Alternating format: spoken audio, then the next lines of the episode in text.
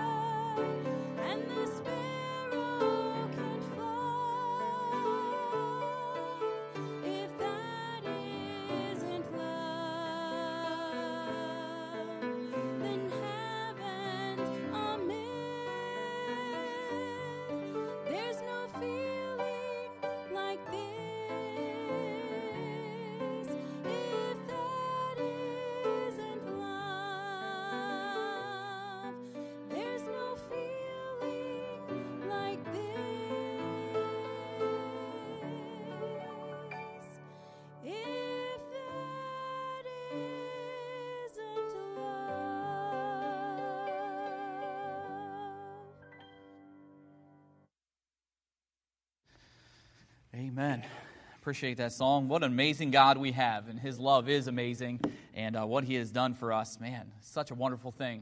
Um, I do want to congratulate. We got some guys over here from our Spanish ministry, and uh, they graduated from Bible college last night, and so uh, congratulations to them. Yeah, give them a round of applause. Great job. Stuck it out there. They were going up there to Cleveland to Bible college, and they graduated last night. And so excited about their future, what the Lord has in store. Three more men willing to preach the gospel, and that's an awesome thing. And uh, so, so excited for them and what the Lord has in store for the future for them. And um, we live in a world that is on the attack. The devil is on the attack. And, uh, and he's trying to destroy, he's trying to tear down the best he can and, um, and we, need to, we need to raise up more warriors. We need to raise up more laborers for the harvest. And uh, we need to be united in our attack, um, in our offensive, I guess you should say, our offensive against this world and the devil, the God of this world, little g, God of this world. And uh, that's what we're going to speak about this evening. And, uh, you know, the, the thing about uh, the world in which we live is that they've always been united in their attack against God. They're, they, when it comes to anti God, it's the one thing that they can get on page with. And uh, it's amazing how they'll just bicker and fight about everything. The lost world, I'm talking about the lost world, it's confusion and it's chaos. You look at our government and how it's run, you, you know, it's a perfect picture of chaos. And that's just how the lost world is. Uh, the devil's the author of confusion. And so, uh, without God in our lives, it is a, a, a world of confusion and chaos. And, um, and the, the world has always been very, uh, very good at uniting when it comes to attacking the things of God. And we know that very from the very beginning um, that uh, the world has always been united in opposition of truth. The devil, from the point in the garden where he began to add and manipulate God's word, add to and manipulate God's word, he was opposing truth. And, and that's the world in which we live today. They're, they don't want there to be any absolute truths. Uh, everything is self-defined, or um, you know, just however you view it. If you if you feel or you think that that uh, is true, you can live your own truth, and and that's the way the world has been from the very beginning. You think about Jesus Christ; He came unto His own. Jesus Christ is the way, the truth, the life, and He came unto His own, and His own received Him not. They wanted nothing to do with Him, and so the world has always been united in opposition to truth. They've always been united in their hatred for the things of God. And uh, you look all through the scriptures, and uh, you certainly could see story after story, and even the martyrs. Um, you think about Stephen, and, and uh, the Bible says that they ran at him in one accord to stone him.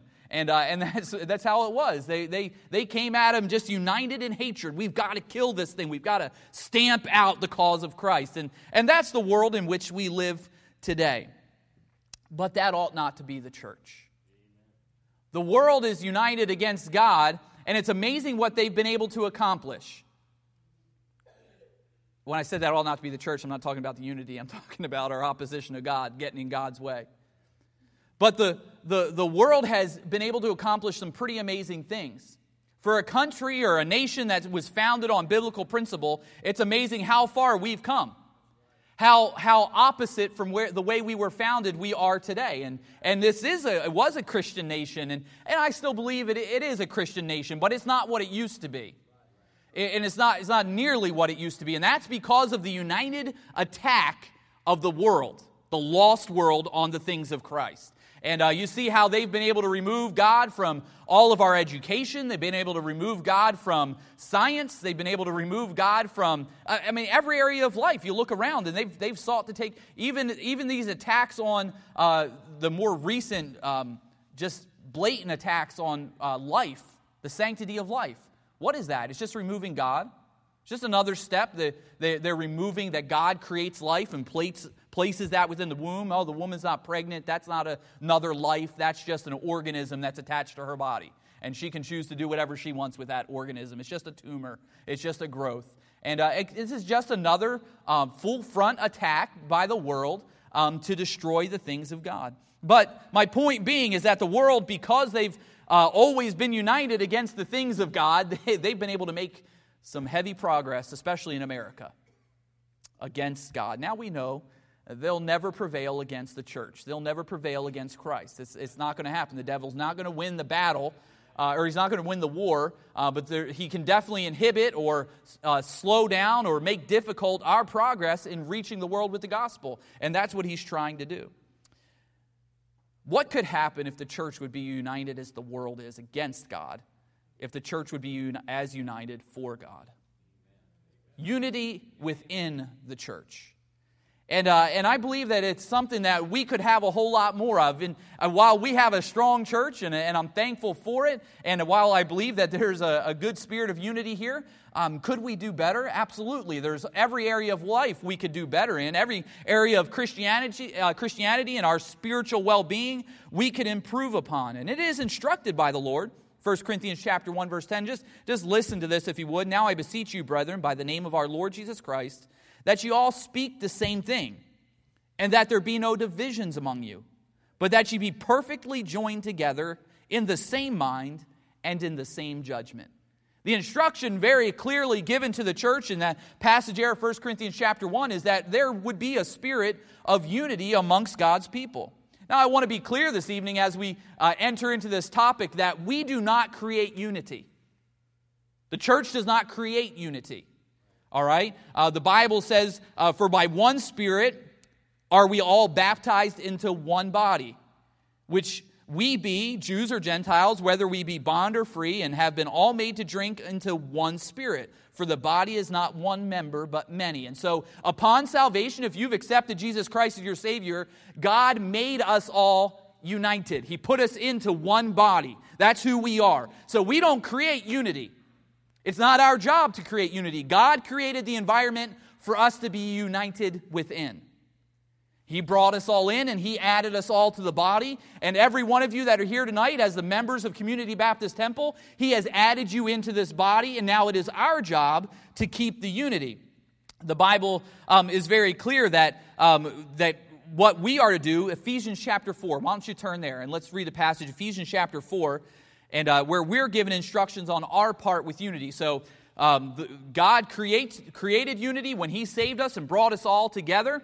And you, Pastor was just talking about this the other day, but you may, you may feel like, well, I just don't fit in.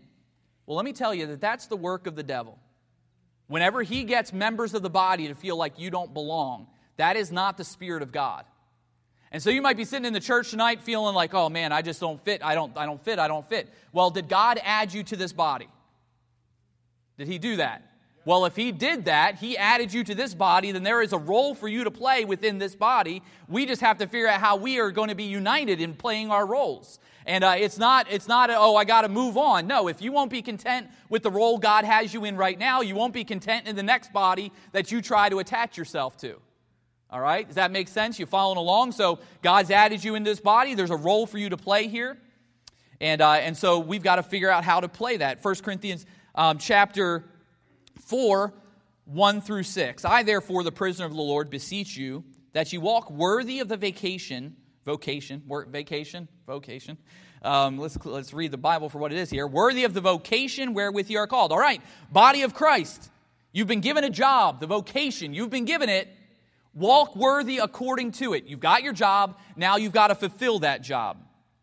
With all lowliness and meekness, with long suffering, forbearing one another in love. Now, here's what I want you to notice endeavoring to keep the unity of the Spirit in the bond of peace. There is one body and one Spirit, even as you are called in one hope of your calling. Uh, one hope of your calling, one Lord, one faith, one baptism, one God, and Father of all, who is above all and through all and in you all. Endeavoring to keep the unity of the Spirit in the bond of peace. So we don't create unity, but it is our job as the body of Christ to endeavor to keep the spirit of unity. To keep the spirit of unity. And, uh, and I want to talk about that tonight. What could the church accomplish with a spirit of unity? Or, and, uh, what we're going to do is we're going to look through a, a list of five things, and those five things are things that we can practice on a daily basis, things that we should be united in. And, uh, we can't risk to not be effective. The world in which we live today is in such desperate need for Christians to be effective. So we got to step our game up. We've got to do more. And, uh, and the Bible is very clear that we've got a vocation, we've been given a job. Let's be in one mind in doing that job, all right? So uh, tonight we're going to look at the idea of unity of the Spirit, all right, in the church. Let's pray. Father, Lord, we do thank you for this evening, for our time in your word. Lord, I pray that you would uh, loose my tongue, Lord, that I would be able to speak clearly. Holy Spirit, please give me utterance. Lord, that I would know the mind of God, that I would not speak in my own strength or knowledge, but that I would be directed by the Holy Spirit. And Lord, I pray that you'd be with every listening ear. Lord, I pray that we would be receptive to the word that you have for us this evening that we would be um, reproved, rebuked, and edified according to the, the purpose of preaching and to your word. And Lord, I pray uh, that you would do a great and effectual work in our hearts this evening. In Jesus' name I ask it. Amen. The first thing that I want to look at this evening, uh, an area where we can be united, where we can be unanimous, where we can all work together, is the area of prayer. Unanimous in prayer. And I want you, if you would, to look over at Acts chapter 1 verse number 8. Acts chapter 1 and we're, we're going to be moving around a lot. I hope you got a pen. I hope you got a, a piece of paper, and uh, you're going to take some notes here because uh, eventually we're going to have to start moving, and, uh, and so I'm just going to have to give you references. You can write those down and, and follow up with them uh, later, but we need to be unanimous in prayer. And uh, Acts chapter 1, we see that Jesus Christ has ascended into heaven from the Mount of Olives. He's left the church with the promise I will not leave you comfortless. And, uh, and so the people, the church of God, they all go back to Jerusalem and they're in the upper room. Acts chapter 1, verse 8, but ye shall receive power after that the Holy Ghost is come upon you. So God gave them that promise. All right, skip down to verse number 14. So they're all gathered together in that upper, uh, upper room waiting for the, the fulfilling of God's promise. And they all continued with one accord in prayer and supplication with the women and Mary, the mother of Jesus, and with his brethren. There's about 120 people, from what the Bible tells us, who were gathered together in this upper room, who were in one accord in prayer and supplication. The thing is that we need to be united in this front of prayer. And I'm not talking about that just one of us are praying or the other is praying, but that as a group, we are united in what we are praying for. And we know that there's something stated here that these folks were all together in one place and they were in one accord in prayer and supplication one accord in prayer and supplication. They had all gotten together, they all had the, the prayer list, and they were praying towards a specific goal. And this is just one area of our lives where we can be in unison, where we can work together, where we can have unity in the body of Christ, making us more effective. I want you to look in Acts chapter 4, if you would, with me. Move forward a little bit. Acts chapter 4. And verse number 24. Acts 4 and verse 24.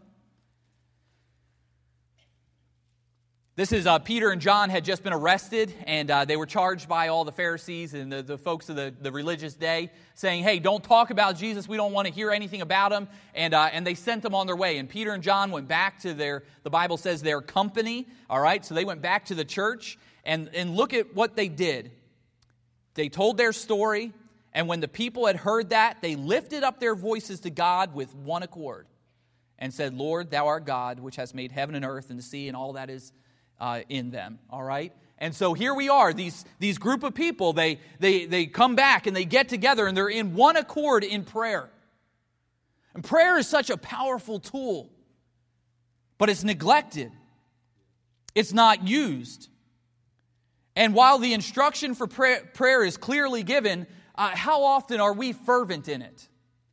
If the effectual, fervent prayer of a righteous man availeth much, then what have we seen happen recently?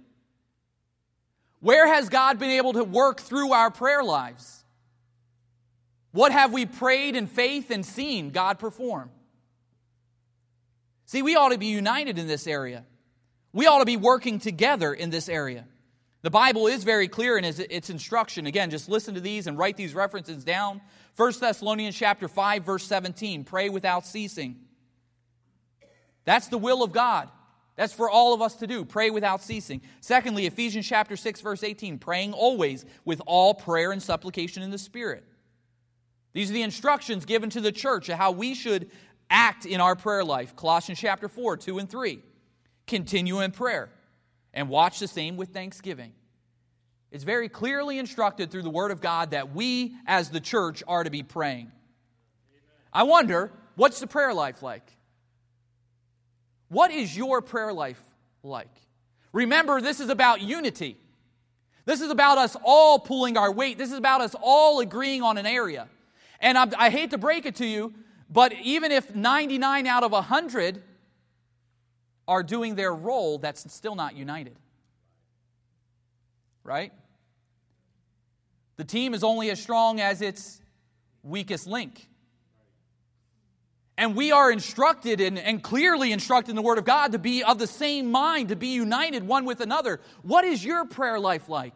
Is it possible that your prayer life is the weakness of the uni- unity of Community Baptist Temple? Because its lack of existence?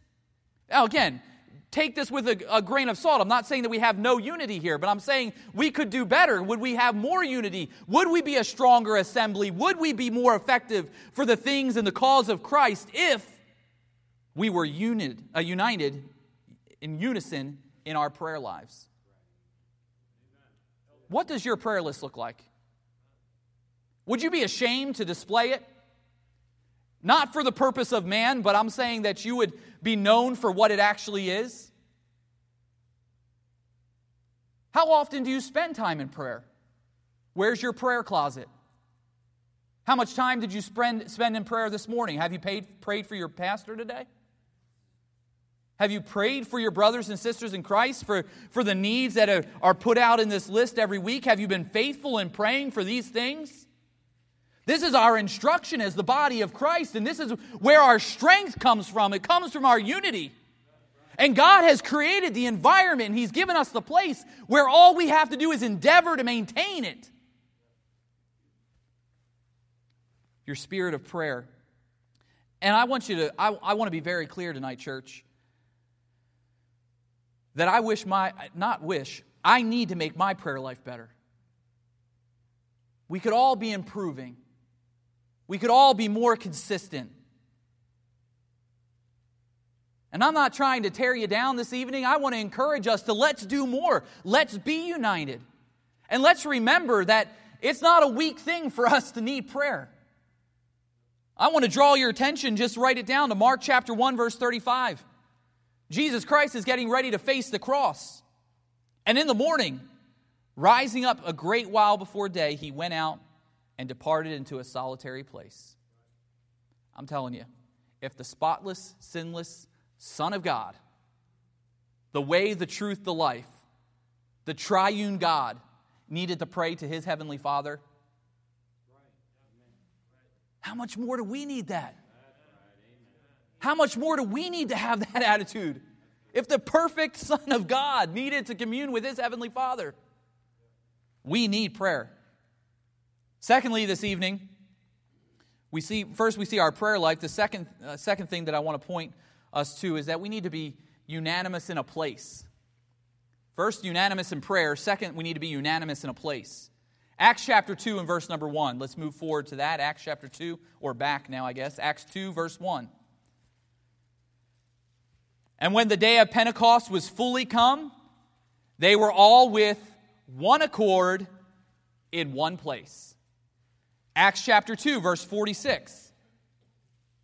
Acts chapter 2, verse 46. And they, continuing daily with one accord in the temple, and breaking bread from house to house, did eat their meat with gladness and singleness of heart. Acts chapter 5, verse number 12. Acts 5, verse 12. And by the hands of the apostles were many signs and wonders wrought among the people, and they were all with one accord in Solomon's porch. Unanimous in a place. And I would talk about this evening, what I'm talking about here is our assembling together, one place. All those scriptures that were mentioned are talking about faithfulness to a place. Now, I understand just as clearly as you do that the church is the body of Christ. It is us as individuals. But there is something special and something unique about assembling together as the body of Christ in one place. And the Bible gives us very clear instruction about it. And uh, Hebrews chapter 10 tells us not to forsake the assembling uh, together as the manner of some is, but so much the more as you see the day approaching. But I tell you right now, right now that there is more to it than just go because it's instruction. Go because it's a commandment. There's a lot of benefits to it. The first benefit that I see is it provides accountability and spiritual growth. The church provides accountability and spiritual growth. Now, we don't like that word Very few people do like the word accountability. We don't like being held to an expectation or being asked about the status of our Christian lives or really much anything at all. But our Christian lives. The church has been put in place for our accountability and our spiritual growth. You know why people don't want to attend churches today? Because they don't want to be accountable. They don't want somebody looking at them and say, oh, no, they're just judging me. I feel like they're just looking down. No, I'm not talking about that. I'm talking about spiritual growth that can only be accomplished through the local church. Ephesians chapter 4, verse 11 says, And he gave some apostles, and some prophets, and some evangelists, and some pastors and teachers for the perfecting of the saints, for the work of the ministry for the edifying of the body of Christ.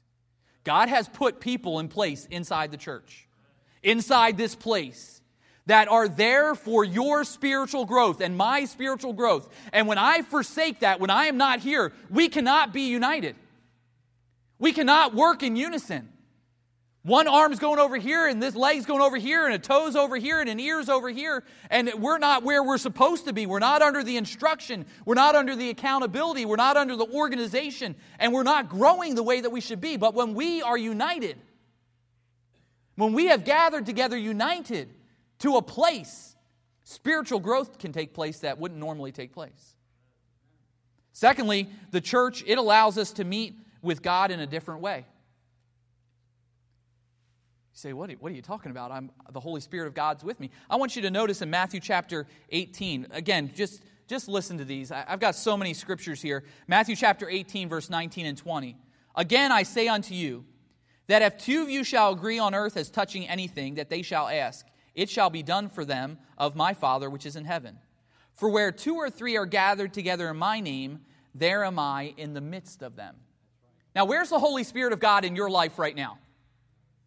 He's inside of you. What happens when you two or three are gathered together? Where is He? In the midst. There's something about the gathering together of the church where God meets with us in a different way. Where he can work in our hearts and in our lives in a different way. It's not just there's two or three that are gathered together. No, it's that he, he comes down in a different and special way, a unique way, and meets in the midst of those people. And that's incredibly important in our lives. If we're to grow and we're to be the church that we ought to be, or if we're to be united the way that we should be united, then we need to be here. We need to be in this place. And I know, uh, preaching to the choir, you're here tonight and it's Wednesday night, and that's great. But you know what? There's folks that are missing out on this. There's folks that don't understand this. They feel like they can get to Sunday morning and they can move on. They feel like they can get to Sunday morning and Sunday evening and they'll be okay. But there's a level of spiritual growth that will not take place until we understand that we've got to be united in this place. And if we're missing members of our body tonight, can we be united before God? That's why we have a responsibility to encourage. That's why we have a responsibility to edify. That's why we're supposed to go one to another and say, hey, man, I want to worship with you. I want you to be here with me. I, we got to encourage one another so we can be united in the house of God. And we see in these Old Testament saints, hey, by the way, the, the Old Testament saints who turned the world upside down in just a matter of a, a short period of time. You know why? Because of their unity. Their unity, that's what did it. So, where's our unity at? If 12 disciples can turn the world upside down, why can't 150? Could it be because of a lack of unity? Could it be that we're not all fighting the same fight? We're not all on the same page? We're not all speaking the same thing? We're not all in one accord in one place? Man, that's why we got to get the body of Christ to where it should be. We got to work on who we're supposed to be.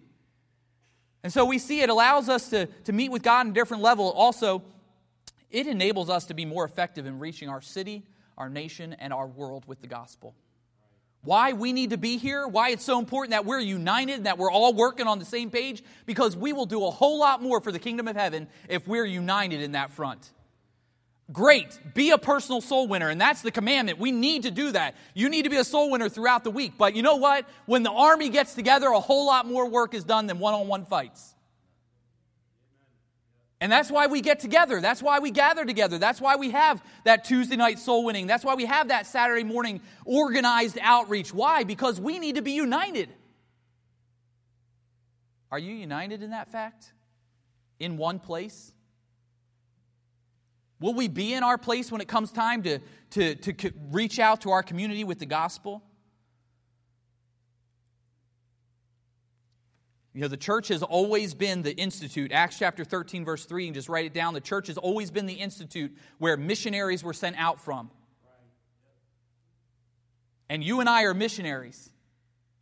We're gathered together and we're sent out throughout the week. And then when we get together on those weekend times, those appointed times, we are missionaries. I wonder how, how united are we in this front? Are you a soul winner? Do you confrontationally open your mouth and share the good news of Jesus Christ? Do you pitch in with the army, lock arms with your brothers and sisters in Christ, and go down two by two, walking down these streets telling the good news of Jesus Christ? Wait, wait a second. How many people need to be missing for it not to be unit, uh, united in unity? Man, it, it only takes one. You're saying to all everyone in this room, well, everyone that's physically able, we ought to be soul winners. And if we're not, we're not contributing to the unity. And that's the bottom line. And if we're not contributing to the unity, then the church is not as effective as it could be. Because this is the instruction given in the Word of God.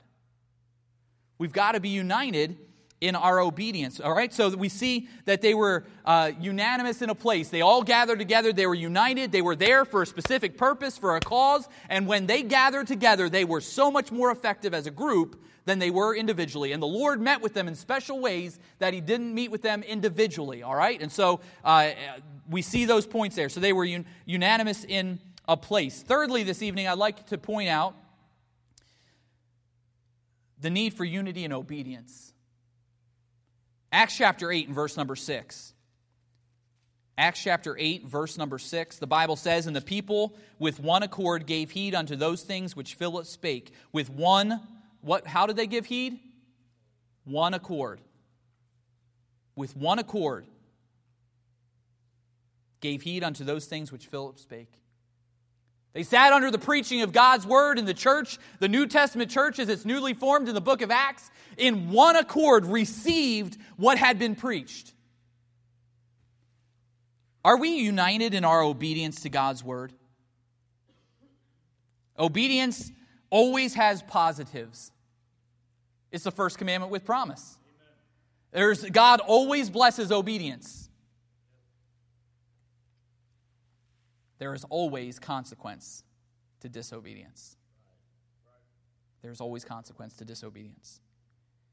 And the thing about disobedience when it comes to the idea of unity and the church being obedient to the Word of God as it's being preached to them. All right, so we've gathered together. We're in an assembly this evening. God has ordained this evening me through the leadership of Pastor to bring the message, and God has spoken to my heart about what message to deliver to the people. Now, you are hearing a specific truth that God has for us this evening, the group of people that are here. So, as we hear this truth tonight, how will we obey? Will we be united in our obedience, however the Holy Spirit speaks to your heart tonight? If we will not be united in obedience, uh, in obedience to the truth that is preached from the pulpit and from the classroom of Community Baptist Temple, we are affecting, we are hurting the body of Christ. We see all through the, all through the scriptures where people, and Achan is one of the prime examples, how his disobedience not only hurt him, but it affected the people that were immediately around him. And we may not want to take ownership this way. We may not want the personal responsibility of this. But the truth of the matter is, is that our obedience or disobedience is affecting our brothers and sisters in Christ in this room tonight. Are you united in your obedience towards God? When He speaks to you, how do you respond? Maybe He's already spoken to you tonight in a specific way. The Holy Spirit of God has pricked your heart. What will you do with that? We need to be united in our obedience. Fourthly, this evening, we need to be unanimous in peace. We need to be unanimous in peace. Acts chapter 15, verse 22, uh, we see here, uh, let's turn there. Acts chapter 15, 22. Acts chapter 15, verse 22. You notice that for the most part this evening, we're in the book of Acts. You know what's so good about the book of Acts? These people were accomplishing something for the cause of Christ. They were getting it done. That's why it's called the book of Acts, because they were acting. There was a lot of action, there was things happening for God. And if we want to do something for God, I think we need to learn a lesson from this specific group of people. Amen. Acts chapter 15, verse 22. Then pleased it the apostles and elders with the whole church to send chosen men of their own company to Antioch with Paul and Barnabas, namely Judas, surnamed uh, Barsabbas, uh, Barsabas, and Silas. Um, chief men among the brethren, and they wrote letters by them after this manner. The apostles and elders and brothers send greeting unto the brethren which are at, uh, of the Gentiles in Antioch and Syria and uh, Cilicia.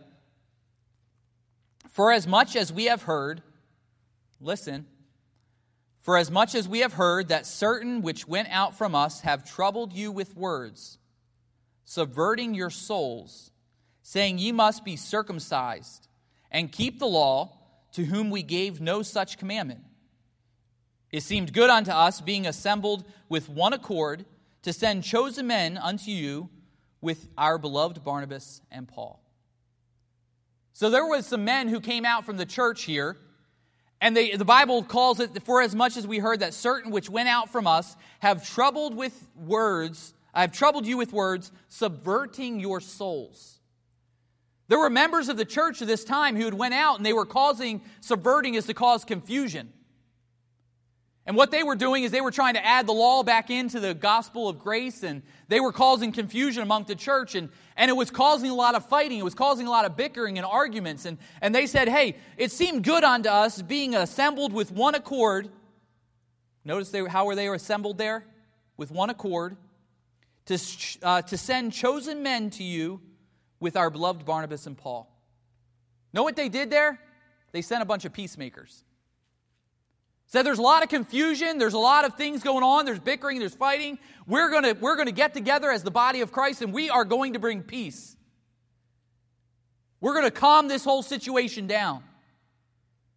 And that's how the church ought to be today. We ought to be unanimous in our peace. There should be no confusion as a result of our gathering together. And when we go out from this place, there shouldn't be gossiping. There shouldn't be jealousy. There shouldn't be unkindness.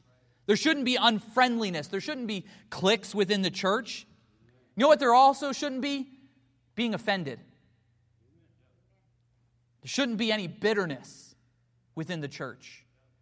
But do you know, do you know how frequent those things are within churches? Do you know how prevalent bitterness is within a church? That ought not to be. Do you know how much unfriendliness there can be within a church? No, you'll never say it to somebody's face. You just avoid them. Do you think that that will ever be unity? Do you think that will ever produce the spirit of, of, unity? Do you think that that's even endeavoring to maintain the spirit of unity? No, it's not. But we are the church. We are God's chosen people and we need to be united. We live in a world where they are united against us and they are uh, united against the cause of Christ. The church, above all else, ought to be united against the devil. There ought not to be murmurings. There ought not to be complaining. There ought not to be griping. There ought not to be bitterness. You say, but uh, you don't understand what they said or what they did or how they're acting. I just don't like it. You know what? Great peace have they which love thy law, and nothing shall offend them. That's the spirit of the church. That's a spirit of unity. And that's how we ought to behave. Do you have something against a brother or sister in Christ? Well, that might just be why we don't have the unity we should have. Is it possible you've got some bitterness or some hurt? Sometimes they're valid. If you have aught against your brother, go to him and address it with him directly. Because that's the biblical mandate. And if it's some obvious and some blatant sin that you can't forgive and it's affecting people, you go to him directly. And if, and if he won't hear you, then the Bible says you get a brother and you go, to, you go together with them. If he won't hear them, then you take it to the, the pastor. That's the biblical way to handle hurts in the church. But if but a lot of times we, we won't even take step number one. We won't even go directly to the brother and let them know that we're offended or we're hurt. We'll just stew and we'll steam and we'll get upset until something explodes. And then we'll say, But all those years or all that time ago, you did this to me. They may not even have known. And the unity of the church has been compromised ever since then because we held it in our hearts. It ought not so to be. We need to be uh, united. We need to be unanimous in peace. And then finally, this evening, we need to be unanimous in glorifying God.